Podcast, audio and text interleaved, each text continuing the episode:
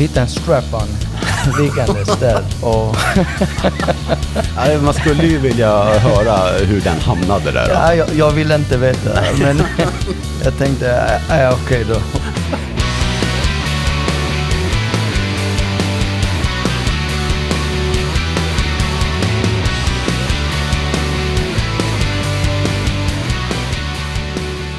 Vad har du för röst? Om du pratar lite grann, berätta vad du åt för frukost i morse. Idag åt jag bullar och kalkon, ja, kalkonmacka Kalkonmacka. Det är fan kanon. faktiskt. Igår fiskade Ja, men den här rösten gillar jag att höra mig själv i. För ibland hatar man att höra sig själv så, Visst är det så? ja, Man blir aldrig van vid att höra sig själv heller, konstigt nog. Så, faktiskt.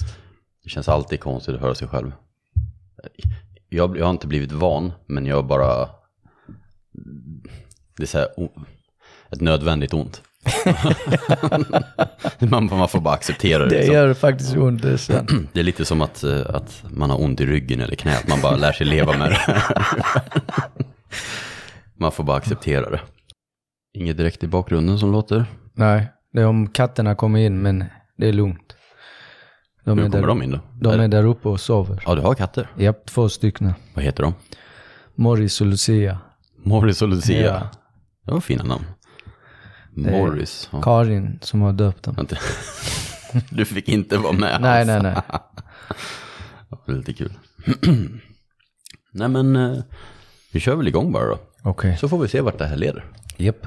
Det ska nog... eh, Kanon. Och det enda sen bara, en vanlig grej att folk råkar göra är typ att man börjar göra så här med fingrarna eller någonting. Ja, Hör, men jag ska inte röra någon. hör du? Ja, det blir låter störigt. Jag jättemycket. fakt- fattar. Mikko höll på sådär hela tiden. Fick påminna honom om det. Han var så pekade bara. Det ser ut som att liksom polisen tog honom. Han var verkligen så här upp med händerna. Och Mikko kommer gilla det här avsnittet, det kan jag lova. Fan, jag är risig i halsen nu. Jag var ju sjuk förra veckan. Och sen nu när vi har stått och frusit arslet av oss ute i vattnet och så här. Då känner man i halsen att det liksom har påverkats. Kylan kryper in igen. Ja, Det är herregud. jättesjukt. Ja, det var, det var kallt igår. Jag tycker det var kallt. Ja, det var... Man är inte van alltså. Idag har jag en mycket speciell gäst som gör så otroligt mycket för sportfisket och ungdomarna i Malmö. En expert på havsöring och även en mycket skicklig predatorfiskare. Om ni har lyssnat på podden med Mikko Seppinen så vet ni om uttrycket kamelpiskare. Och här är han, mannen, myten, kamelpiskaren Amir Rastkerdan. Välkommen till podden. Tack så jättemycket. Då måste, vi, då måste vi börja med att fråga, eh, vad, vad innebär kamelpiskare här i Malmö? Det är, det är en sorts teknik som eh, kom fram eh, när vi körde med wobbler och jerkade. Mm. Och sen såg det bara så jävla roligt ut för att det stod flera man och bara piskade den här eh, abborrespöet. Och så fick jag en bild upp i huvudet att det såg ut som de piskade en kamel. och Och var det, vi har ju träffat han eh, Ahmed, ja, var det han som var en av dem som stod där och piskade? ja, det var han som eh, stod och piskade skithårt. Ja. Och eh, jag tänkte, vad fan, alltså, alltså kommer det ens nappa när han slår så hårt? Men jäklar vilka borrar han triggade upp eh, med de hårda pisken. ja. Det var otroligt. Det ska ni veta att, att eh, deras teknik här nere för att jerk, jerkbaitfiska liksom efter abborre, den är sjuk alltså, det här kamelpiskan. Alltså, Ja. det, ni slår så hårt med spöet och ja, men, jag fick ont i handleden när jag stod och höll på sådär några timmar. Det var helt sjukt. Ja, i början får man ont, men sen när du får in eh, tekniken, det, Ja. är, det är väldigt eh, hett alltså. Men det var coolt, alltså när vi fiskade nu i höstas här, eh, ja, 2022 blir det när vi rekade inför eh, tävlingen. Mm. När du och jag fiskade med Affe och Lukas och Elias. Just det, Och de piskade skiten ur oss Ja, när de kamelpiskade. faktiskt. Jäklar vad de dominerade. Och det var, det var imponerande att se. De var riktigt, riktigt skickliga. Det är det unga blodet Ja. i handlederna. De är hungriga också, så ja. Nej, de var grymma. riktigt kul. Jag fick faktiskt eh, ett tag efter jag släppte avsnittet med Mikko eh, och det här med kamelpisk, då skrev ju han Ahmed, för då, då skrev han det, jag står här mitt i natten och, och fiskar abborre och lyssnar på avsnittet och bara asgarvar. Det, han sa det till mig också nu häromdagen. Ja, det var kul. Ja, det är riktigt roligt. Hur är läget med dig då? Jo, jag, är, jag mår bra, jag är nöjd och väldigt trött för eh, de här två dagarna Ja. tillsammans med dig och Erik. Ja, för vi har ju faktiskt varit här nere och eh, försökt att filma lite åt Westin. Vi, eh, tanken var ju att vi skulle filma i kanalen, fiska lite abborre. Och sen skulle vi försöka filma lite havsöring också, om det, om det gick sig. Men, eh, och det är så här intressant eh, och, och kan vara bra att poängtera att fiske inte alltid är så enkelt. För hur gick vårt abborrfiske? Ja, det gick eh, åt skogen ja.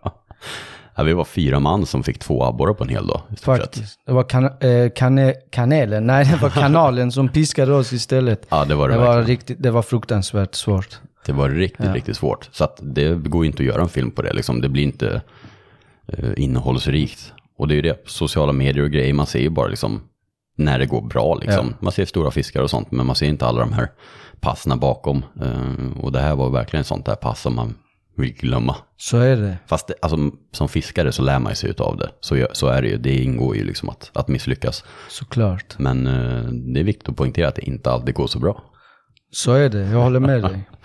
Men sen fiskar vi havsöring. Sen gjorde vi det också. Jajamän. Och Och det vi, gick bra. Det gick bra, vi hittade dem till slut. Ja, det var riktigt häftigt. Amir är eh, en riktigt duktig havsöringsfiskare. Och jag har bara fiskat havsöring några gånger. Så att det var riktigt kul att få vara med och följa och, och se och lära sig en massa. Så den filmen kommer bli kanon. Det hoppas jag. Mm. Ja, men Jag det vill var- också poängtera att du var riktigt duktig havsöringsfiskare igår. var lite nybörjartur med sig i bagaget. Men vi ska snacka lite om dig, eh, lite om ungdomsverksamheten du sysslar med. Eh, vi ska snacka lite om havsöring, lite tips där för folk som är nyfikna på det och, och såklart mycket mer Okej. i det här avsnittet tänkte jag.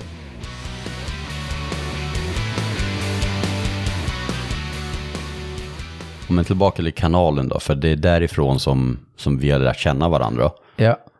Och det var ju genom, eh, jag poddade faktiskt efter första gången vi, vi tävlade ihop, det var ju två år sedan nästan, ett och ett halvt år sedan. Ja. Eh, och, och då poddade jag med eh, Ridde på Giganten Det därefter. stämmer.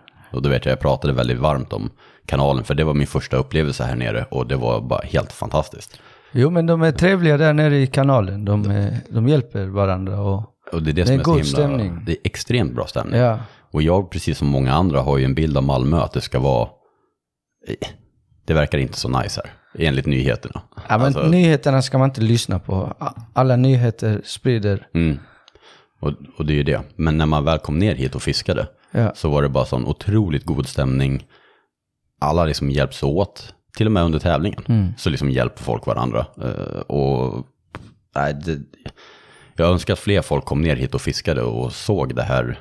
eh, Alla är välkomna. ja, Alltså ärligt talat. Det är bara att komma ner och prova på kamelpiske Ja, eller kamelfiske. Bara, men det är så häftigt. Alltså man kan, det är så, alltså tillgängligt fiske Exakt. för ungdomar Ja. och vem som helst. Man kan gå och käka en god lunch på en restaurang, gå och fiska abborre och sen är ju abborrfiske väldigt bra på nätterna här ofta. Ja. Så, att, så att man kan liksom göra annat på dagen och sen fiska på natten. det, Eh, det är det som är, räddar många.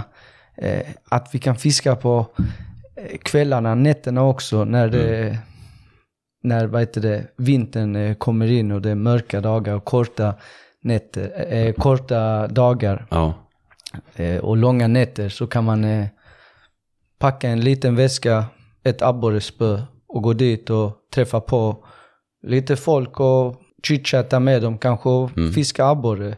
Ja, men det är ju fantastiskt. Ja. Man, kan gå, man kan ha jobbet, man kan vara hemma med familjen, Ja, barnen har lagt sig, så kan man gå ner och dra några stora abborre. faktiskt. Det är riktigt, riktigt häftigt.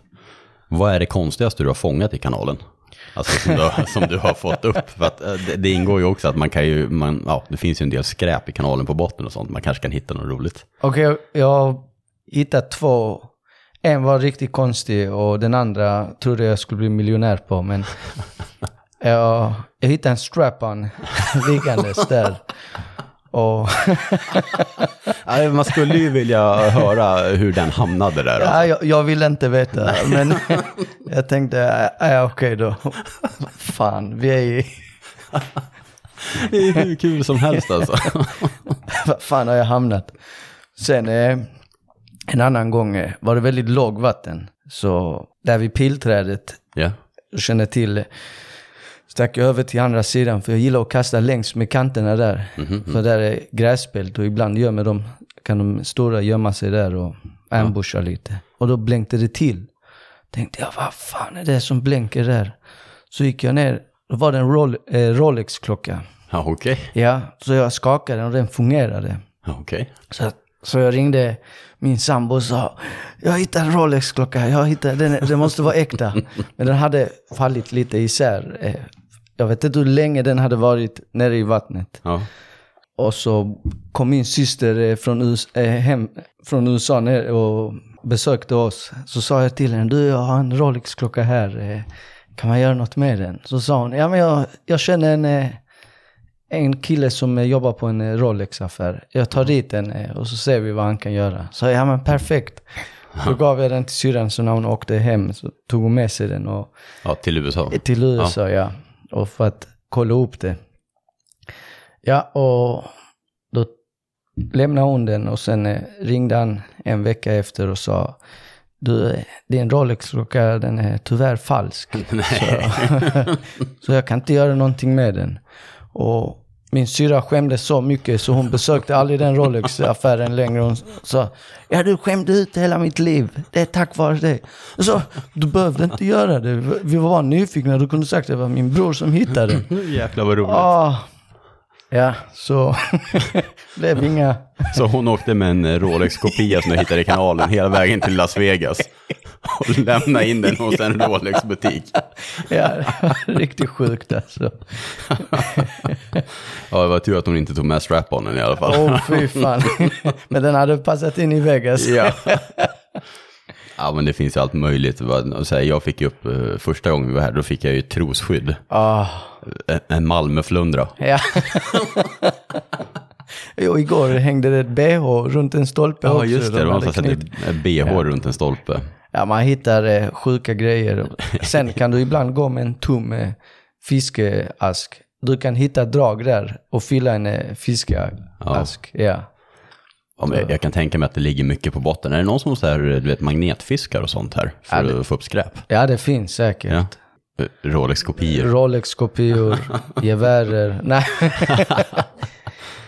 Ja, nej. Det, skräcken är ju att man fastnar i någonting och så släpper det. Så vevar man upp och så är det en sån handgranatsprint. eh, precis. Och så är det bara att springa sen.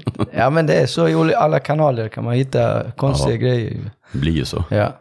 Ja, nej men det, det har varit en fantastisk upplevelse de gångerna jag har varit här och även om fisket varierar såklart som det gör på alla ställen så är det en fantastisk eh, stämning och mycket trevliga människor. Ja, men det, jag håller med dig. Men eh, det är så kul att se hur kanalfisket eh, har utvecklats eh, med åren. Eh, hur, hur det här med nya fiskeprylar har skapats och hur det har gjort så fisket har blivit bättre med de här nya prylarna och nya wobbler och drag och allt det. Det kommer ju upp stora fiskar för var år. Ja, Och jag tror det är på grund av alla de här teknikerna man Mm. använder som man inte hade någon aning om. intresset För- för abborre ja. har ju ökat också mycket sista åren. Så att det blir, Precis. blir väl antagligen liksom att folk blir bättre med Ja. uppgiften. Du ska få tänka lite grann på ifall du har något eh, drömscenario inom fisket. Ja. Och det är en så här återkommande grej jag kör i podden. Så det ska du få delge i slutet av podden. Men eh, nu också har jag fått en massa så här eh, roliga historier inskickat till podden. Okej, Så eh, jag har valt ut en sån som du ska få läsa upp sen. okej, då gör jag det. Eh, För det är också kul att visa att, ja men så här hej vilt berättelser från lyssnarna. Och det ni som lyssnar, om ni har eh, någon eh, rolig historia eh, när det har gått åt käpprätt åt helvete eller vad som helst sådär så får ni gärna skicka in den till timeisfishpodcast.gmail.com och märka den med hej vilt. Eh, Så, att, så kan vi få chans att läsa upp den här i podden. Och det går jättebra att vara anonym om man skulle vilja vara det. Alla vill inte riktigt eh, skryta med sina fadäser. Men eh, det, jag tror att det kan bli kul, roligt i podden att lyfta fram folks egenupplevda historier. Det tycker jag. Ja.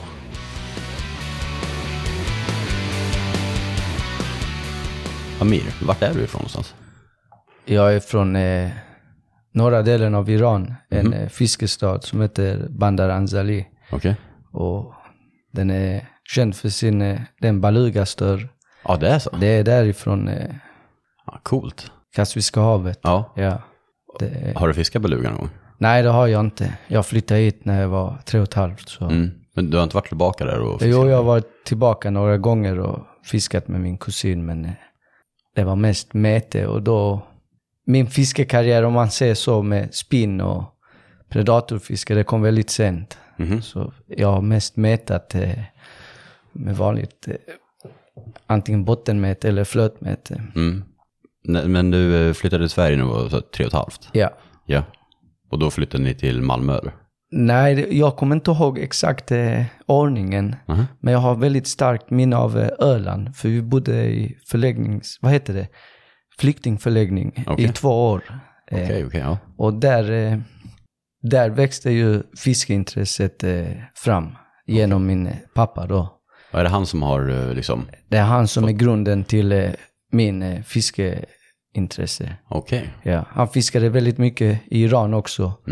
Eh, För vi har en eh, alltså, stor våtmark. Eh, lagun eller vad det heter. Okej. Mycket fågelliv och allt. eh, Han hade en liten eh, eka. En liten träskbåt som han åkte ut med sin kusin och mätade, de bottenmätade. Så jag har väldigt svagt minne av eh, vår stad där. Och Coolt. eh, det, den fisken som jag har minne av, som jag kan se bild, det är den här smörbulten. Vi hade jättemycket där.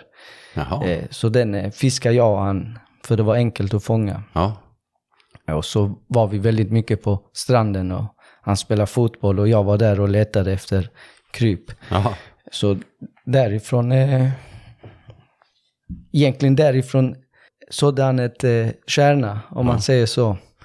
Och sen när vi flyttade hit eh, till eh, flyktingförläggningen där på Öland, så eftersom, eftersom att han kunde sysselsätta sig så hade han fisket väldigt, väldigt nära sig och vi bodde ganska nära havet där. Mm. Eh, och min pappa fiskade på väldigt traditionellt sätt. Eh, det var bottenmäte men inget spö, det var med kasta Jaha, han liksom skickade ut grejer? Ja, bara. skicka ja. ut grejerna och så stod han och kände dem med fingrarna. Ja, coolt. Ja, det var riktigt coolt och min pappa var alltid tyst när han fiskade och eh, varje gång det kom någon som var nyfiken, även om han hade en napp, så han höll eh, linan nere på botten för att inte visa att han fick fisk. Han mörkade totalt. ja, han var stenhård eh, med det liksom. ja. Och så hade han hittat en hov till mig. Så när han fiskade så kunde jag gå bland stenarna och hova och Ja. ibland satt jag med honom och såg när han drog upp. Jag vet inte vad det var för fisk. På Öland eller? Ja, jag kommer inte ihåg. Det var silvriga fiskar i alla fall. Okej, coolt. Kanske var id eller någonting. Kanske då. var id, ja. Ja, id och mört och sånt. Ja, och en gång har jag starkt minne, då kom han in i, i rummet då vi bodde med en eh, rissäck som tänkte jag, fan, ris brukar inte röra på sig, vad fan, vad fan händer? Så bara, bara slog den här rissäcken väldigt hårt och så bara tjoff, skickade han ut det på golvet. Jag tror det var en havsöring som han hade fått, som hade klippt en av eh, idarna då. Jaha, jäklar. Ja. Eh, Ja, det kan jag tänka mig, så här starkt minne. Ja, så därifrån växte mitt eh, fiskeintresse. För jag ville, jag blev ju, när jag vaknade så blev jag ju ledsen för att han stack utan mig. Han var ju min bästa kompis och jag hade ingen, ingen där förutom han och eh, fisket Ja. liksom. Och då hade han skaffat en cykel också, så jag satt alltid vid pakethållaren, så cyklade, cyklade vi dit till eh, hans ställe han hade hittat då. Ja, coolt. Ja, så det har jag väldigt eh, starkt minne av. Eh, där, kan, där börjar, som sagt, mitt fisketrip här Ja. i Sverige. Coolt. Ja. Och vad hände sen där? Vart, vart flyttade ni sen och så då? Sen flyttade vi, sen bodde vi i någon flyktingbåt i Helsingborg. Det var inte så länge och sen eh, vi flyttades runt i Skåne då, i Malmö och sen till slut eh, bofäste vi oss i Lund. Mhm. Eh, där jag gick skola och Ja. lärde känna kompisar och, och Och det här är på 90-talet då? ja, det är på ja. 90-talet. Ja, kul. Hur var det liksom? Hur kändes hela den grejen och, och så här din uppväxt? Jag har väldigt eh, starka alltså att starka minnen av att jag har haft ett fantastisk uppväxt. Eh, för att eh, det var inget trauma.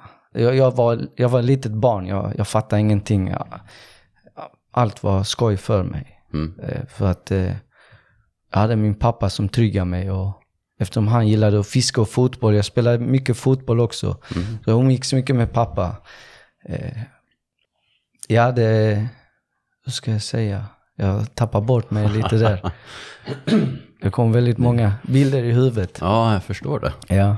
Men eh, alltså det är ju en, ja, det är svårt för mig att sätta mig in i. Liksom, eh, Nej men eh, helt enkelt, jag har haft uppväxten, en jättefin barndom. Mm. Med, men det mycket- känns ju fantastiskt att ni hade fisket och allt det här liksom och, och sysselsätta er med liksom och, och alltså fantastisk grej tillsammans. ja, ja, det var riktigt fantastisk uppväxt. Och, jag, än idag fattar jag inte hur han hittade de här ställena. För att när man, Lund har ju, har ju en som rinner i Lund med att han kunde hitta kanske de här kustnära områdena som ligger ändå 15, 15 kilometer eller 1,5 mil från där vi bodde. Mm. Och han hade inget körkort och så, men hans filosofi var att han, han, han skaffade en cykel och hade en penna och papper. Så han cyklade och skrev ner alla adresserna för att eh, kartlägga Ja. eh, hela Lund. Ja. Så det hjälpte honom och han är taxichaufför nu. så jag fattar, jag kopplade varför han skrev ner alla gatorna. Ja, jäklar. ja, Fiskar han fortfarande mycket? eller? nej, han eh, sa till mig, det är din tur nu. Det, din tid har kommit. det var som en le lejonkungen. eh. Ja, vad häftigt. Men han, han måste tycka det är superkul nu för att du är verkligen... Jo, jo mycket, han är liksom. faktiskt, han är, han är, man kan säga han är stolt. eh. Ja. ja, men det kan jag tänka mig. Men eh, jag har ett, ett starkt minne. När jag blev sju år gammal så fick jag min första cykel då. Mm. Och min pappa ville alltid härda mig. Jag skulle vara tuff. Som, en, som ett lejon, sa han. Du ska vara som ett lejon, du ska vara tuff. Sa jag, ja okej då. Ska du med och fiska? Ja, jag vill med och fiska. Min pappa är ingen skojare, han är rak eh, och allvarlig. Okej, okej. Men han är väldigt snäll och ödmjuk. Så sa jag, ja jag vill med och fiska. Ja, då ska vi cykla. Och, och när man är sju år gammal och cykla en och en halv mil fram och en och en halv mil tillbaka utan matsäck. Och jag fick inte ens gnälla. Han sa bara, om du ska med och fiska, bara cykla efter mig. Punkt slut. ja, det var hårt. Det var hårt. Det var den, det var den one way or no way. Alltså det var, det var så bara. Och då var det bara, du, du gjorde det? Ja, jag gjorde det två gånger. Ja. Jag kommer ihåg det väldigt starkt. Efter det gjorde jag inte det mer. Ja, vad roligt. Faktiskt. Och det är ändå kul, för, eller kul, men du har ju blivit en skojare. Ja, men det är från min eh, mammas sida. Min Okej. mamma är en skojare och pappa är allvarlig. Så jag har fått lite av eh, båda två. Ja, det låter roligt ändå. Du eh, jobbar ju på eh, Sportfiskarna, bland annat. Stämmer. Men du jobbar ju med någonting annat också. Eh, Ja, Och vad är det? det är jobba på, med ungdomar Mm. kan man säga. På ett, eh, på ett hem. Mm. Ja, Och det inom Sportfiskarna är ju också med ungdomar, precis. eller hur? Ja, alltså mesta del av mitt liv har jag jobbat med ungdomar. Mm. Fritidsgårdar, fritidsklubbar och sen eh, jobbar jag natt eh, med ungdomar. Och- och sen genom det så kom det upp en annons på Facebook om Sportfiskarna, ungdoms, eh, ungdomsverksamhet Mm. för Sportfiskarna. Och då sökte jag in det för skojs skull och se om, om kanske jag har en chans. Så Hur länge har du jobbat för Sportfiskarna? jag började 2015. Mhm. Så vad blir det nu? Åtta? Ja, det är åtta år ja, alltså. åtta år. Ja. Ja, Men det märks att du brinner för det här med att hjälpa ungdomar. Ja, men de ger något tillbaka också ju. Ja. Ja, För det här med fisket, det är ju, det är ju ett bra sätt att komma in i gemenskap och, och hela den biten. exakt. Vad känner du att eh, fisket har gjort för, vad har det betytt för dig liksom, eh, i ditt liv? Vad betyder fiske för dig om du ska beskriva det? Fiske kan jag se som en alltså dörr som öppnas till att man kan integrera sig i ett samhälle där man kan känna gemenskap och kärlek. Mm. Eh, som ett föreningsliv. Till exempel som fotboll och eh, basket och all, alla andra sporter. Där man känner gemenskap, man känner en tillbehörighet. Mm. Och det öppnar många dörrar. Man lär känna väldigt eh, sköna människor. Och man är inte ensam i sitt inre liksom. Man har no- någon alltid att dela sitt hjärta med, Ja. om man säger så. Och det ger en eh, häftig upplevelse när man är ute och fiskar. Det ger jättemycket. Det känns som att det, det är ett bra sätt att fokusera sin energi på också för ungdomar som kanske hamnar lite snett och sådär. Precis. För att inom fisket, det är så mångsidigt, så där finns jättemånga förebilder till jättemånga barn kanske, som kan ha olika människor som sin eh, fadder, om man säger så, fiskefadder. Ja, Och eh, det fina med fisket är att det finns ingen ålder egentligen. nej absolut Du inte. kan fiska med en 10-åring, Mm. du kan fiska med en 70-åring. Ni delar samma gemenskap och du lär dig någonting av honom, han lär sig någonting av dig. Så det, Det är fint. det är jättefint. Och det behöver ju heller inte fiske, alltså man gör det ju till vad man vill. Det behöver inte kosta mycket. Nej, Med enkla medel kan man ju ha jäkligt kul. faktiskt. När vi var nere och eh, fiskade i kanalen häromdagen då, då hade du ju hand om ungdomsfiske där, sportlovsfiske typ. Ja. Nej, inte sportlov. eh, Jo, Jo, sportlovet, sportlov, ja. eh, Så att det- kom massa unga eh, grabbar där. Ja, Och fick stå och meta på en brygga liksom. precis. Att det finns möjlighet för dem att testa på fisket, även om Ja. de inte har prylar. Men det var så roligt för när vi kom gående där längs med kanalen. Ja. Då kom de liksom springande för, förbi oss där och skulle till den där bryggan och meta. Ja, ja, just det. Det, alltså det var ren kärlek där, Ja, verkligen. Ja, men man märker hur mycket det, det betyder för dem liksom, att få komma iväg och fiska. såklart. Eh, ser du några utmaningar inom, eh, inom fisket? Eh, och, och vet du det, här med ungdomar och allting? Ja, det, det jag kan säga är att det, det går för snabbt framåt Mm. med fisket och att lite grann att man försöker fånga stor fisk och visa upp och Mm. alltså allting ska gå snabbt framåt. Att man måste nog eh, backa tillbaks bandet och eh, ge det tid. För allt har en mening i livet liksom. Du lär dig inte allt på en dag. Du måste ta tid på dig för att bli duktig. Det kan vara vad som helst egentligen. Mm. Att träna upp det och det är de utmaningarna jag ser. Mm. Men när vi finns där och vi, det finns många förebilder och det är jävligt bra. För att eh, då kan vi fånga upp de här ungdomarna som fiskar och börja med dem väldigt basiskt sätt med flöte och mask. Du kan fånga fisk med det också. Jag kan säga att de grabbarna häromdagen, de fångade mer fisk än vad vi gjorde. Ja, precis. Nej, men det, det är ju viktigt att poängtera det, att Ja. f- fiske är ju en lång process alltså. Ja, det är För att riktigt lära lång. sig ordentligt. Faktiskt. Man lär sig ju aldrig fullt ut. Nej, det gör man inte. Det, det är verkligen en lång resa och man kommer aldrig liksom kolla på några YouTube-filmer och sen åka ut och vara proffs. Precis. Det gäller ju att lägga tiden på vattnet Ja. och, och brinna för det. Så är det. Som egentligen med allt liksom, men fiske är ju väldigt dynamiskt och Ja. Det är väldigt brett också. extremt. Ja, Och det är det som är kul. Faktiskt. Det finns ju någonting för alla.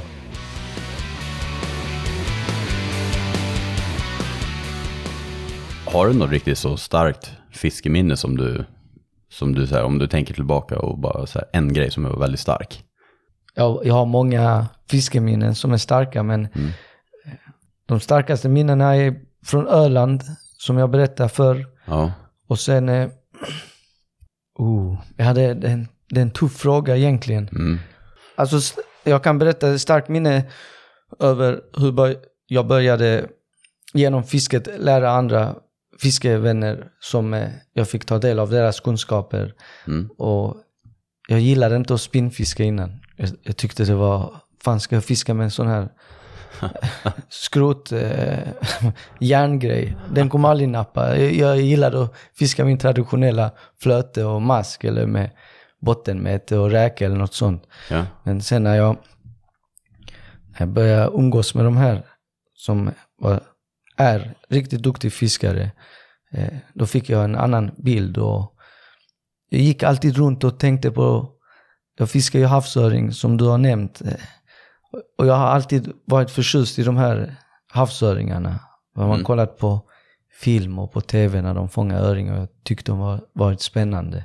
Mm. För de är så akrobatiska av sig. Och då har jag starkt minne att eh, första gången när jag fick eh, min första öring med, med, med ett drag och tänkte, fan detta funkar ju. Jag, jag, måste, jag måste träna på det mer.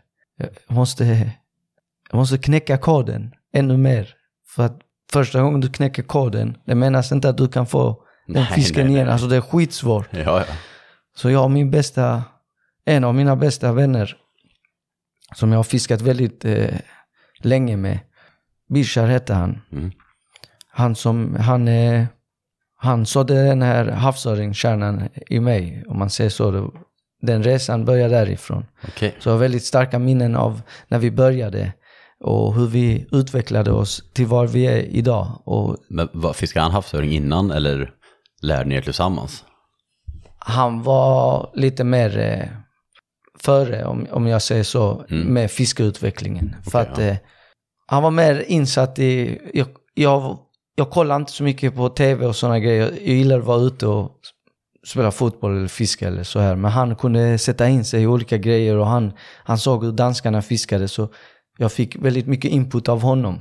Där började vår resa om man säger så. Så det han gjorde, det lockade mitt intresse och så köpte jag också sådana grejer. Eller så började han binda flugor så köpte jag också flugmaterial. Så band vi och körde vi bombarda ihop. Och Ja. det var ett steg för steg och hur vi har kunnat hitta fiskarna under kalla perioder. Och när horngäddan kom in, det är det, alltså det är det svåraste fisket. För att när du ska fiska havsöring så kommer det miljoner horngäddor och Ja. havsöring har ingen chans. Så där börjar vi också fundera, fan, fan ska vi hitta havsöringar? Ja, vi, där, vi har, där vi har kört runt väldigt länge och bara övat, övat, övat tills vi hittat eh, rätt metod för olika omständigheter med väder och eh, årstider. Och sen det här sommarfisket eh, har också, uff, sommarfisket, det har man hö- hört väldigt mycket om.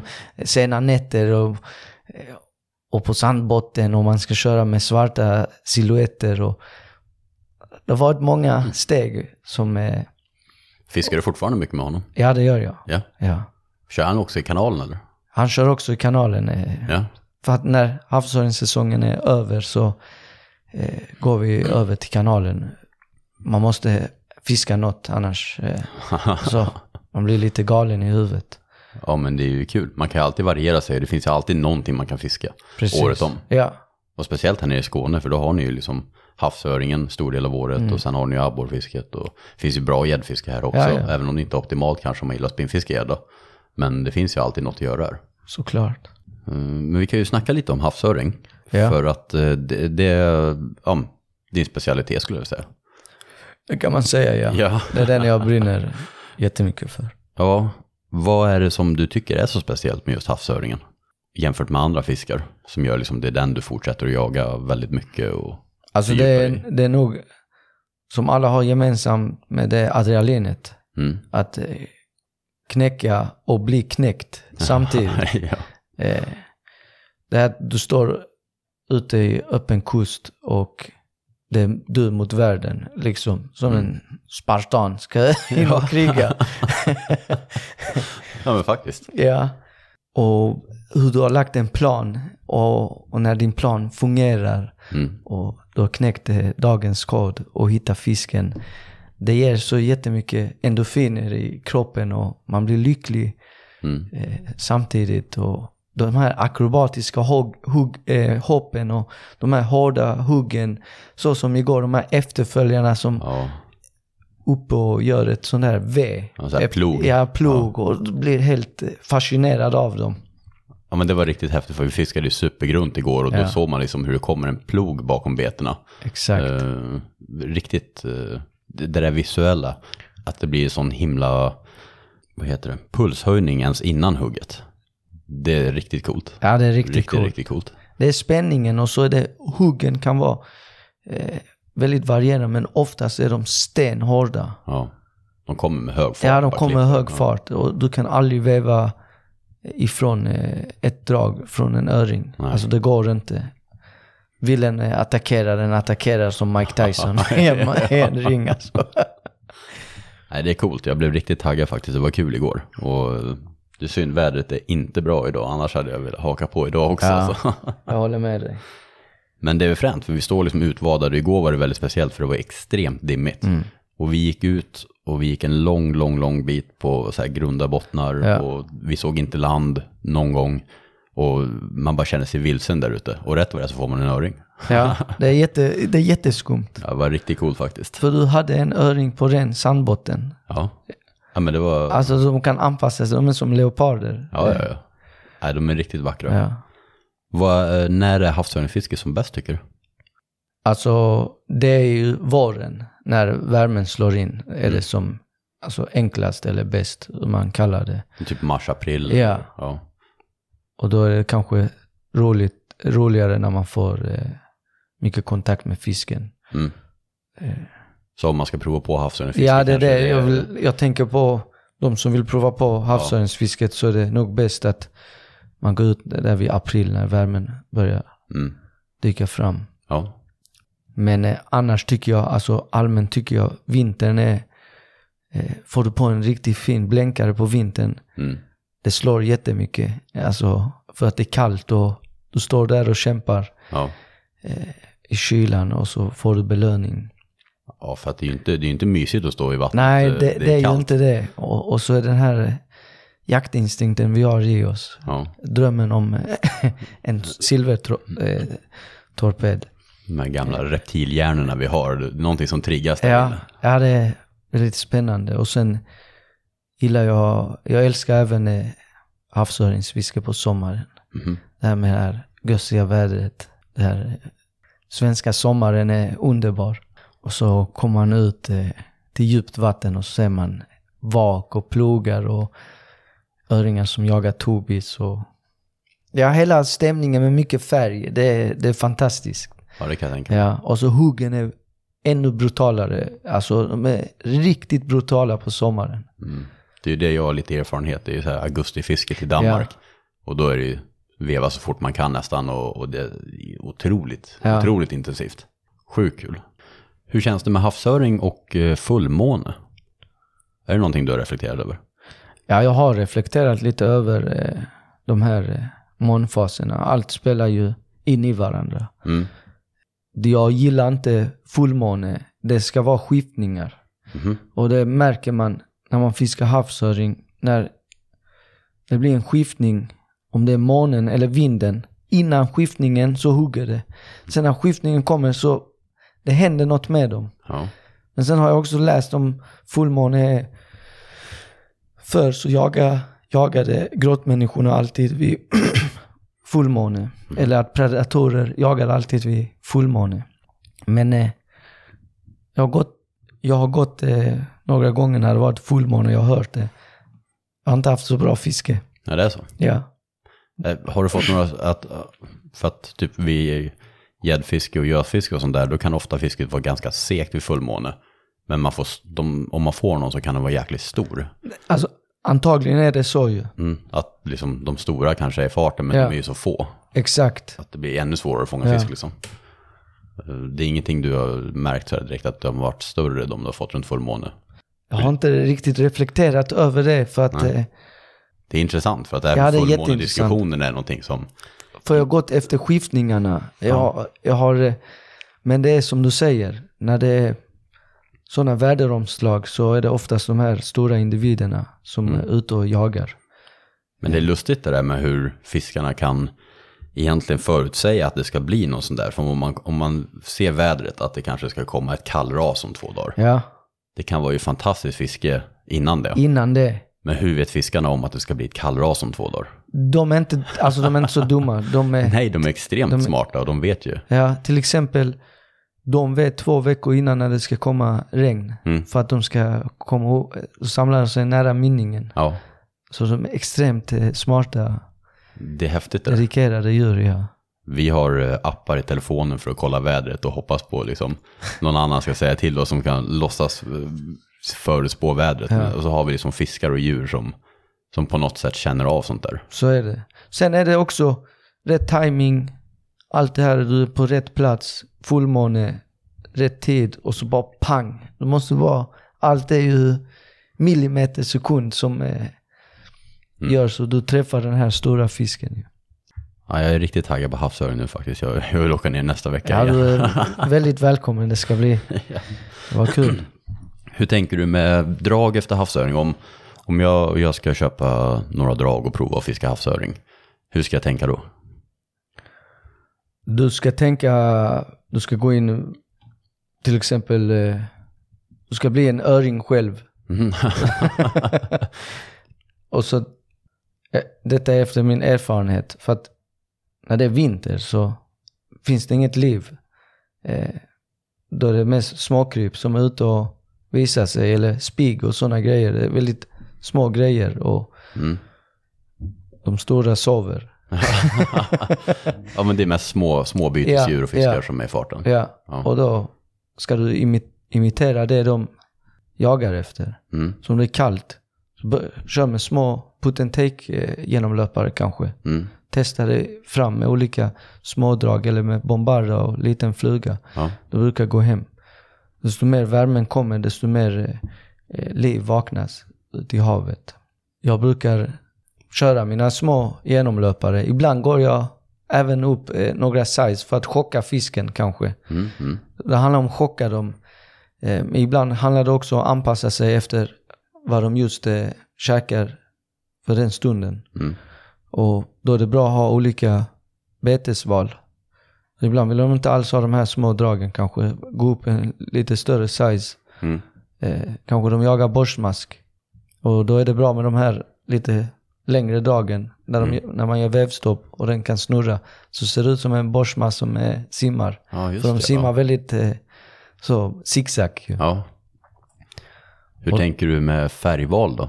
Alltså vad, är det viktigare att tänka på rörelsen på betet än, än färgen eller? För mig är det viktigare med rörelsen eh, i vattnet än Mm. färgen. Men färgen är en smaksak. Det är väldigt, eh, alltså, Sitter det mycket i hjärnan? ja, jag tror det spökar jättemycket i hjärnan. Till exempel, jag gillar inte att köra med blått. Nej, okej. Eller jag, jag gillar inte att köra med eh, rött.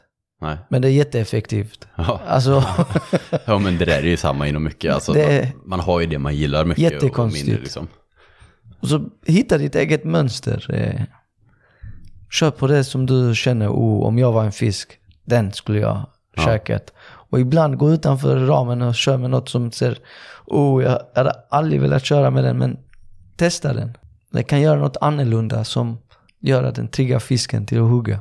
Någonting som man ofta gör, eh, när man, man har ju ofta något safeguard, något man Mm. ofta fiskar med. Och sen när fiskar är riktigt, riktigt trögt om man inte fångar någonting, då börjar man byta beten. Men då är ju fisket redan, alltså det är ju kastfiske Ja. Och så får man ingenting på de här betena som man sällan använder. Precis. Då får man ännu mindre självförtroende Ja. i dem. Jag har ju sedan några år tillbaka börjat att, är fisket riktigt, riktigt bra, Mm. det är då jag börjar byta beten. Om jag får i varje kast på ett, ett bete, oavsett om det är gädda eller abborre, det är då jag byter bort den och provar någonting som jag inte är bekant med. För då kanske jag börjar få fisk på den. Och då lär jag mig den lite bättre Det är rätt. och får lite självförtroende i den. Så att för, för mig har det varit att byta bete när fisket är bra.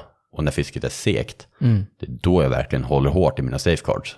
Ja men det är nog eh, en smart taktik man, man ska köra på. När det är bra fiske, prova eh, alla dina drag i lådan. Ja, att- för då märker att man också vad som inte funkar, Ja, eh, även fast fisket är bra. exakt. Det är mycket svårare att hitta vad som funkar när fisket är dåligt. Ja. Ehm, Så det där, det där är någonting jag tror, det kan jag tänka mig kan funka bra på havsöringen också.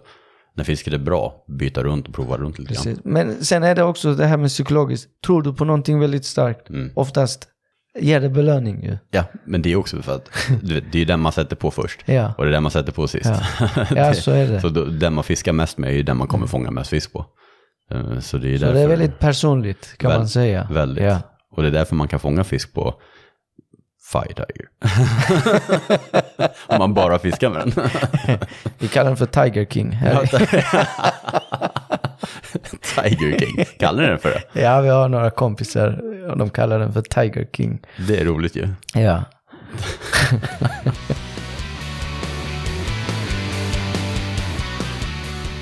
Amir, om du fick resa tillbaka 20 år i tiden Ja. och säga dig själv någonting, vad skulle det vara? Mm. Det kan ha med fisk att göra, det kan ha med livet att göra, vad som helst. Om du fick chansen att säga dig någonting. Jag skulle, jag skulle, jag vet inte vad jag skulle sagt, men jag skulle gett mig själv eh, rådgivning att plugga lite hårdare. Eh, Som de brukar säga, don't skip, lägg dig. men ta saker lite mer på, alltså allvarligare. Mhm. Men det är en jättesvår fråga för att det man går igenom, den, eh, den bildar det hur man blir sen ju. Exakt. Ja, så det, går jag tillbaka 20 år tillbaka, jag hade kört samma Mm. spår, eh, tror jag. Det hade inte ändrat mig. Väldigt intressant svar. Mm. Det var väldigt förnuftigt skulle jag säga. Tack så mycket. Men jag är av den uppfattningen, om man är nöjd med vart man är i livet, Ja, då kan man inte, man kan drömma om att man kan gå baka, tillbaka och säga saker, men är man nöjd där man är, då kan man inte gå tillbaka och ändra små detaljer, för de kommer göra stor skillnad såklart. till där man är idag. Ja, Så man måste ju gå igenom misstag och man måste göra bra och dåliga saker för att bli en karaktär kanske. så är det. Misstag är väldigt viktigt i livet. För att den är, Och inom fisket. ja och inom fisket såklart. Gör inga misstag. Även månen har sina fula fläckar. Alltså, ja, men så är det Gör ju. inga misstag så lär du dig aldrig. Nej. Och du blir till en bättre människa kanske. Hmm. Det var jäkligt vuxet och bra svar. Vi försöker. Ja, men det var imponer- alltså, väldigt imponerande. Jag tycker det var kanonsvar. Tack. Istället för att bara, "Ah, jag hade börjat piska kamel tidigare eller någonting. Nej, nej, Nej, men det var ju väldigt, väldigt bra svar. Kanon. Hur ser det ut med ditt drömscenario inom fiske? Ja, jag fick eh, den här frågan skickad av dig igår och jag satt Jajamän. och svettades för att jag hade så många, men ändå inga. Mm, ja. För jag är väldigt eh, nöjd med vad jag är just nu. ja. Men eh, jag har tre drömscenarier. De två förtjänar jag, den ena kanske jag inte förtjänar än. Nej. Eh, Men så är det ju ofta med drömscenarier. Ja. Alltså, man förtjänar dem inte och därför är det en dröm. då kanske jag kan börja med den som jag inte förtjänar. Mm. Och jag är väldigt respektfull för de som fiskar och som har dedikerat sitt fiske länge. Mm. Och jag har precis blivit nykär i gäddan. Ja, Eller jag har precis blivit kär i gäddan och jag tycker den är en väldigt cool predator. Och jag, jag fattar eh, hur stor eh, tyngd den har i ekobalansen. ja. Och att de kan växa och bli riktiga krokodiler alltså. ja verkligen. Och det är en mäktig fisk eh, som växer sig och blir stor och man ska lura den till att hugga. Mm. Sen har man hört alla de här Lödde-historierna Ja, och alla de här eh, duktiga eldsjälarna inom fisket, eh, duktiga predatorfiskare. Så en drömscenario är att eh, någon dag kanske kunna fånga en, i alla fall 15-16 kilos eh, gädda här nere i, i Skåne. mm. Eh, Jag har varit jättenöjd. Eh, Det hade räckt för mig. För jag uppskattar eh, de flesta fiskarna jag får. men det är en rimlig, rimlig dröm. Och det tänker jag när jag, när jag förtjänar den så kommer den. Mm. Det, jag måste lägga mer eh, tid och kärlek åt den eh, fisken innan jag förtjänar den. Så jag inte kommer dit och oj, jag fick den nu. Mm. Då, då, den betyder något men samtidigt, det är min filosofi, det är min personliga åsikt. Mm. Det är jag. Jag är väldigt hård mot mig själv eh, ibland. Och då betyder det mer när jag har lagt så mycket tid på någonting. Då har jag pusslat ihop de här pusslen så det, allting stämmer. Eh, För det är som vi sa, det är väldigt enkelt nu. Man får allting på, serverat på, på ett fat. Eh, Jag gillar att gå tillbaka med flöte och mask och det här. Mm. Mm. Och hitta alla de här.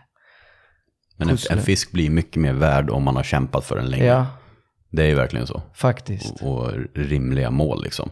Exakt. Där, där har vi Lars Öhman, ett bra exempel, som är en fantastiskt duktig gäddfiskare. Ja, Troligtvis en av de duktigaste vi har i Sverige. Och han fångade ju, jag kommer inte ihåg hur många, 10 kilos gäddor det var innan han fick en över 15. Jäklar. Men det visar hur svårt det Ja, det är att fånga. jättesvårt. Det är inte lätt. Även om vi har löddår som har fångats jättemånga stora Mhm. gäddor genom tiden. Så det är, det är inte bara att gå dit och plocka en. Nej, och det är ju det som är charmen med det. Ja, det är det jag säger. Jag måste förtjäna den Mm. innan jag får bli en Lars Öhman. ja. Det ska bli kul att se. ja, det ska det verkligen. Sen är scenarierna jag förtjänar. Ja. Eh, det är ju att eh, jag har precis fått en son och jag hade jättegärna eh, någon gång i livet velat eh, fiska med honom och förhoppningsvis han får eh, mitt fiskeintresse så som jag fick den av min pappa. Mm. Eh, att jag kan dela min eh, historia eh, med honom. Men eh, det är bara han som avgör det och jag kommer respektera allt han gör. Men Emily vill inte det. Emelie sambo. vill inte det, men eh, det ska jag se till att ändra. Nej, jag vill inte tvinga fram. Nej, det ska man nog inte. Nej. Så jag kommer nog köra det här simpla fisket med honom först. Mm. Jag vill jättegärna dela min kunskap till honom när jag dör. Så amiralen Ankare lever vidare i oss. Men det är nog viktigt när man ska ut och fiska med, med sitt barn, liksom, att, att ta med dem på fiske som är Enkelt. simpelt och roligt. Det, alltså, det måste ju nappa någonting och vid minsta lilla eh, tendens till att det är segt eller barnet tycker att det är lite tråkigt, Ja. avbryta eller göra Precis. någonting annat liksom, så, att, så, att, det- så att det blir kul. Ja. Man kan inte åka ut och så här pelagspinna en gädda med en, en tvååring. Nej, nej, alltså. Då måste han typ, Fiska smörbult vid bryggan. ja det är bättre alltså. Ja. Ja, men jag, vill, jag vill att han ska uppleva naturen. Alltså Mm. hur mycket naturen verkligen ger till oss.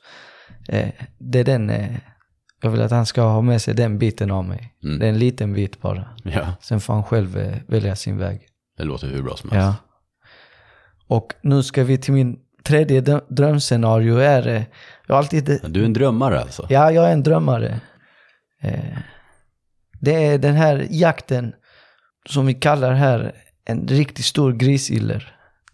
En, jag vill ha en öring på 7-8 kilo. Är, är min drömscenario. Vad, vad ska den, om, du, om du får eh, bara säga nu, exakt vad väger den då?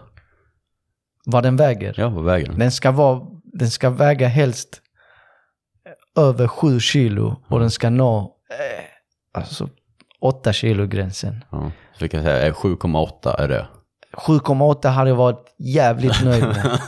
Jag tror jag hade lagt eh, spöna på hyllan ett tag och bara njutit. Hur stor havsöring har du nu då? Jag räknar inte den, men jag har, jag har satt en gång i en hamn och mäta med levande sill och då gick flötet ner och det visade sig att den var 110 centimeter eh, utläckt fisk, tyvärr. Ja. Så den fick simma fisk. tillbaka. Ja, det var en stor fisk. Hade Ja. den haft en sommarkostym på sig så kanske jag hade inte haft en drömscenario. Då hade jag haft något annat då. Hur vill du fånga den där eh, öringen på 7,8 då? Eh, är det utbadad, en trög dag? Eller är det rinnande vatten? Nej, ingen rinnande vatten. Jag, jag vill ha öppen kust. Mm. Antingen med båt eller eh, med vadare. Det, vill- Sommar eller vinter? det ska vara sommar. Mm. För att eh, det är då, i sommar, det är då blodet pumpar som mest i, inom mig. Ja. Eh, för att på vintern är det kallt. Och det är klart man blir belönad men man är inte så bekväm för man fryser och Mm. klart du får upp pulsen och så men du får inte upp pulsen lika mycket som sommaren. Det är, En mera ogästvänlig situation på vintern. ja, precis. Det ska vara en sån här sommarkväll Ja. där ljuset fortfarande är uppe. Och helst vill jag inte se några vak alls. Okej, det ska komma från ingenstans. Ja, det ska komma från ingenstans. Det ska vara sån riktig trout thunder, som jag kallar det. När helvetet bryter lös. Ja, och det ska vara ett riktigt långt kast med Mm. ett eh, Tobis-imiterat drag. Eh, Alltså så... Det ska bara skickas iväg. Ja. Och så ska det vara vid första eller andra spinstoppet. Och det ska bara braka loss. Havet ska röra sig när det är stilla. Jäklar vad häftigt. Ja, de, den, eh, den bilden har jag i huvudet varje sommar jag går ut och eh, fiska efter havsöring. Och det har hänt vissa gånger, det har brakat loss, men jag vill just ha den här 7-8 kilon Ja. som är väldigt... Eh, ja, den är, har inte blivit 7-8 kilo utan av anledning. Nej, så man nej, kan eh, lura upp med sina genomlöpare. ja, jäklar vad coolt. Sen om det är som jag sa, om det är vadare eller från min båt, eh, spelar ingen roll. Mm. Bara att eh, bara man känner den dagen hur det, hur det är elektriskt. Mm. Ja, Men man har en sån här känsla när man åker ut att idag stämmer det. ja för jag, har- jag har en, eh, en scenario som jag var med om. Det var en sommar, tidig sommarmorgon. Mm. Och det hade blåst rätt och det var kallt, kallt i vattnet. Även om det var varmt i luften var det kallt i vattnet. Mm. Och då hade jag ingen båt och tänkte jag, jag är så jävla trött på vada på de här jävla stenarna. Så jag köpte en pontonbåt. Ja. Så när jag väl kom dit så tittade jag på mig själv och tänkte Fan, jag låg så jävla gött i sängen. Vad gör jag här? Så sa jag bara, bara pumpa upp skitet och så testar vi. Det låter lite psykopat men ibland pratar man med sig själv för att motivera sig. Så jag pumpade ihop de här pontonerna och meckade ihop den och sen, och sen eh, vad heter det? Ja, rodde ut. rodde jag ut. Och på för, första kastet så bara kände jag ett hugg. Och så vevade jag allt vad jag kunde och så gjorde jag ett spinstopp och sen bara tjup! Alltså det brakade loss ordentligt. Ja. Det var en stor eh, havsöring på 5,5 kilo Oj jäklar, ja. Som smällde till och kroken satt väldigt, alltså den var väldigt bestämd. Det, det är ett sånt hugg jag vill ha, fast på en 7-8 kilos öring. Men den, den öringen, den var så stark så den simmade under min ponton, hoppade andra sidan. och jag fick panik, så jag hade ankrat också. För det var väldigt stark ström i havet. Ja. Så den bestämde sig för att snurra runt ankaret ett par varv. Åh. Och så får jag hjärnsläpp. Så jag börjar ta linan och släppa spöet. Och så där tänkte jag, Amir, vad- gör du? Alltså, detta kommer inte gå bra. Så jag släppte det igen. Så jag fick ta upp ankaret, eh, ankarlinan och så, och sen, vir, vad heter det? Ja, Linda, Linda. spöt runt Jag eller? spöt runt om för att eh, lossa linan. Och det var många gånger spöet var nära att knäckas ju. Åh. Men jag, jag fick loss det till slut. Men tack och lov så hade ankaret tröttat ut med repet, fisken. Så när jag, när jag vävde upp den så var fighten över. Så den kom väldigt snällt upp till mig så jag kunde hava den. Och då tänkte Vilken kaos. ja det var riktigt kaos. Och då blev jag så glad så jag kunde åka hem och sova. jag, var, jag var nöjd för dagen. Ja, det kan jag tänka mig. Ja, Det måste vara en av de större öringarna du har fått. ja. Ja, ja cool upplevelse ändå. ja det var Hela riktigt grejen coolt. kring det. Ja, faktiskt. Det- det är. Är det därför du är amiralen Ankare på eh, Instagram? Amiral Ankare kommer från min stad egentligen. För vi har många ankare som är eh, målade på väggarna. Och att det är en fiskestad. Eh, Ja, nere i Iran där alltså? ja, nere ja. i Iran. Så det där eh, namnet kommer. För att känneteckna. Alltså där jag kommer ifrån. Det kanske låter töntigt men det, det är min historik. Det är ju supercoolt. Ja. Tack. Ja, det visste jag inte. Vi har ju hållit på och skojat lite, jag och vår Ja, kamerakille det Erik. om har att- ni gjort duktigt. Ja. ja, men det var ju kul. Så jag brukar alltid bära ett eh, ankare. Ja, du har ett ankare. Ja. Alltså. Ja. Där amiralen Ankare kom egentligen, eh, när jag gick i tredje klass så skulle vi hitta en dikt eh, med våra namn i. Jaha. Och då tänkte jag, fan, det finns ingen i Sverige som heter Amir. Hur ska jag hitta en sån dikt? Jag kan inte bara hitta på någon. Som tur hittade jag en bok och då stod det amiralen Ankare. Jaha. Ja, och, det var, och den, det namnet eh, följde, följde med mig. För det Ja. matchar både mitt namn som är med och eh, att jag kan representera Kaspiska havet. Coolt. Ja, Ja, det är ju verkligen lite unikt. ja det, det var det. Amiral. Så där har ni också om ni vill eh, följa honom på eh, Eh, sociala medier på Instagram där så heter du Amiral Nankare. Precis. Som ni kan söka på. Ja. Kan ni se lite stora abborrar, strap-ons och, och havsöringar. det blir inga strap-ons. Kanske Rolex-skjortor. ja.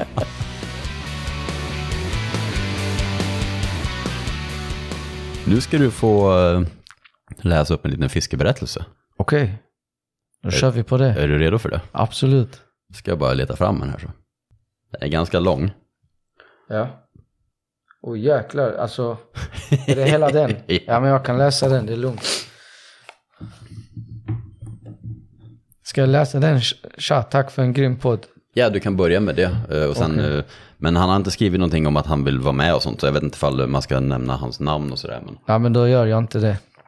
men det här är, och jag har inte läst det, jag har börjat läsa den lite grann. Okej. Men sen slutade jag läsa bara för jag ville Ja okej, okej. eh, höra den live i podden. Liksom. Så jag har, inte, jag har inte läst hela den här, men Vi, vi kör på det. Ja. Det är bara, det är bara att börja, börja läsa det så får vi se. Det här är lite hejvilt historia här, uppläst av Amir och inskickad av eh, en kär lyssnare. Tack för den här långa texten. Det var länge sedan jag satt på skolbänken men jag ska försöka göra mitt bästa. Absolut. Jag ska bara ta ut. Så. Nu jäklar. Tja, tack för en grym podd. Jag har enligt mig en kul historia om en trail, trailning som gick åt skogen. Så han skulle traila båten. Ja. Okej. Jag bor en kilometer från Vänern och hade länge suktat efter drömbåten och gör det än idag. Men min familj, som inte verkar ha fått några gener från mig, delar tyvärr inte mina drömmar om båtar utan gillar endast tråkig skit. typ som Bonde söker fru, eh, Rita och Perla. Efter några års förhandling fick jag nog och köpte mig en begagnad tracker istället som är min egen ålder på 17,5 feet. ja. Idag älskar jag båten som likt jag själv är en bit över 30 år och liksom jag håller den hyfsat tätt vilket jag inte alltid kan skryta om att mina barn gör.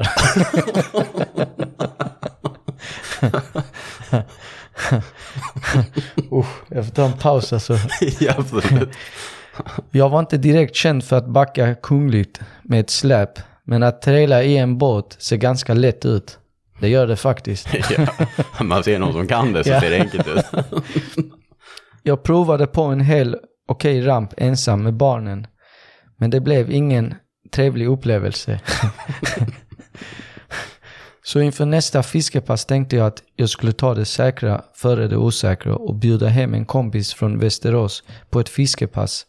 Så att vi åtminstone kunde vara två som skulle få skämmas ifall Satan skulle spela med ytterligare spratt.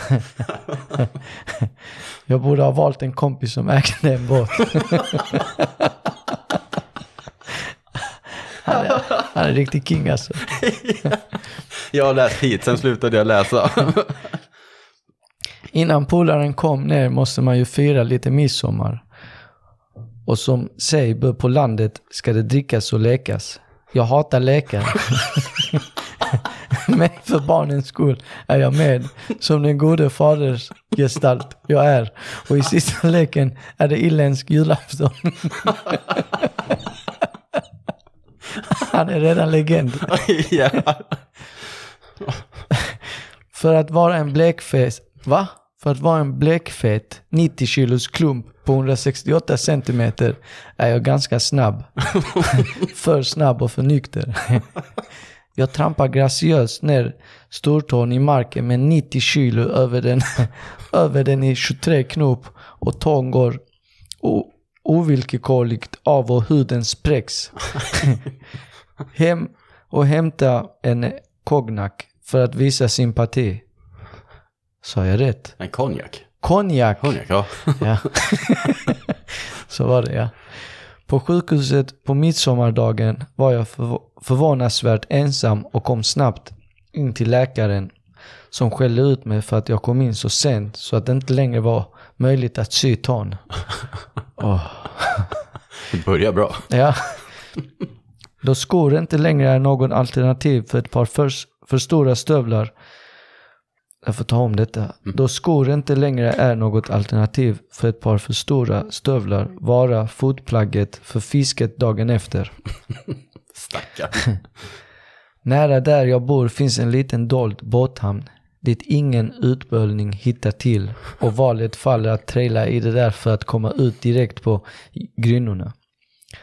Rampen är en sluttande lerpöl och vägen dit är lång, brant och smal.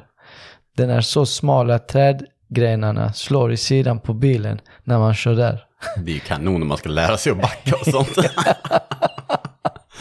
Cirka 100 meter innan den så kallade rampen finns en liten skogsstig till vänster och en halv bil bred. Och det, och det inte finns någon möjlighet att vända ekipaget vid rampen tänkte jag att här blir bra. Som rutinerad båttrailare med ett totalfiasko i bagaget borde det inte vara så svårt så jag svänger in. Att backa runt och vika trailern 90 grader visade sig vara allt annat än lätt. Och efter otaliga försök och med bilen parkerad ovanpå en stubbe bör min hjärna som till vardags tillhandahålls av en ingenjör att gå på högvarv. Om vi, kop om vi kopplar av trailern och puttar båten runt och parkerar den kan vi vända bilen och sedan bara koppla på trailern och backa de sista hundra ner till rampen. Med det sagt kopplade vi av trailern och minns att jag är en ingenjör och pappa och tänker allt, alltid ett steg längre och då även på säkerheten. Jag säger till polaren att vi spänner katastrofvajern i trailern så vi inte snubblar på den när vi puttar trailern. Sagt och gjort börjar vi putta den tunga båten runt hörnet på stigen ut på den lilla vägen. Det som en ingenjör missade att kalkylera var att de sista hundra meterna efter platån där stigen var är total nerförbacke. Oh my god. Långsamt börjar båten rulla nerför och ökar snabbt takten, inte helt olikt. Hon var en ensam hemma och... Vänta. Långsamt börjar båten rulla nerför och ökar snabbt takten. Inte helt olikt det pubertetsmongo-ingenjören en gång var när flickvännen messade att hon var ensam hemma ett halvliv tidigare i sin villa i Tibro. Paniken smyger sig på och jag grabbar tag i relingen på båten för att få stopp på den. Förvisso är jag inte bara blekfet utan ganska stark också. Men båten hade andra planer. jag tog spjärn i mina jag tog spjärn i mina på tok oversized stövlar med den brutna och nu återigen blödande stortån i marken och skrek till polarna att dra i handbromsen. Kompisen springer i kapp mig och båten där jag släpas i höger i högre och högre fart och försöker dra i handbromsen och skriker Det går inte! Kioskmongo till ingenjör som alltid tänker på säkerheten och inte vill snubbla på katastrof vargen har spänt den i trailern över handbromsen så det inte går att dra i. Några meter till passerar och jag får känna mig besegrad och släpper taget och får tillsammans med polarna några adrenalinkåta ekorrar. det står ek ekorrar med ett R. det är ekorre, vad, vad fan är det? Adrenalinkåta. Nej, det ska nog vara ekorre. Det ska vara ekorre. och en halvsvettig igelkott bredvid när båten skutt av vägen och inte i skogen. Vi lyckades till slut få båten på bilen igen och sjösatte. Vi blev nog även belönade med någon fisk. Idag, tre år senare, går det oftast bra att traila och jag är väldigt glad att jag inte hade drömbåten den där dagen. Ha det fint. vilken, jäkla, vilken jäkla misär. Ja, för fan vad roligt att han spänner den där eh, katastrofvajern över handtaget. Fy fan alltså. Oj, oj, oj. Det var en grym historia. Tack så jättemycket. Ja, fantastiskt kul. Och det är ja, sjukt kul att, att ni lyssnar och skickar in sådana här historier. Då. Och jag kommer låta fler gäster läsa upp historier från er. Förlåt eh, om jag läste lite halvdant. Jag är inte van att sitta vid skolbänken. Jag kollar mest på bilder. Nej, det där var riktigt kul. Jäklar, tack så jättemycket för den här historien. Ja, verkligen. Det var riktigt roligt. Och Amir, Ja, tack så jättemycket för att du var med i podden. tack ska du ha som är fick mig att vara med på podden och kan kanske bidra med någonting där ute. Absolut. Och eh, du gör ett kanonjobb med ungdomarna här i Malmö och, och, och allt du gör här nere för, för sportfisket. Tack så jättemycket. Eh, ömsesidigt, det gör du med. Vi ska ta några pass här framöver och Det- det försöka tycker dra lite havsöring igen. Alltså. Absolut, 100 procent. Tack så jättemycket. Tusen tack du. Och alla ni som har lyssnat, tack så jättemycket. Och jag hoppas ni har gillat det här avsnittet med mig. Och eh, om ni vill följa podden, eller podd, ja exakt. Om ni vill följa poddens Instagram så är det timeisfish podcast på Instagram. Och där kan ni interagera lite mer med mig och eh, komma med idéer och förslag och, och så. För eh, hur vi ska vidareutveckla den här podden. Och för övrigt så hoppas jag att vi ses på eh, Sportfiskemässan. Det har jag glömt att säga också, för att den är ju här nu i mitten på mars i eh, Stockholm. Så eh, kom gärna dit. Jag kommer stå i Westins monter, snacka lite fiske, snacka podd. eh, Och som, ja, det har inte varit mässa på flera år nu, så att den här kommer nog bli historiskt riktigt, riktigt bra. Alla är supertaggade som ska vara där och jobba. Och jag hoppas ni besökare bara, bara kommer dit. Det kommer bli kanon. Tack, äh, tack så mycket för att ni har lyssnat. Ha det så bra allihop och tack Amir. Tack så jättemycket.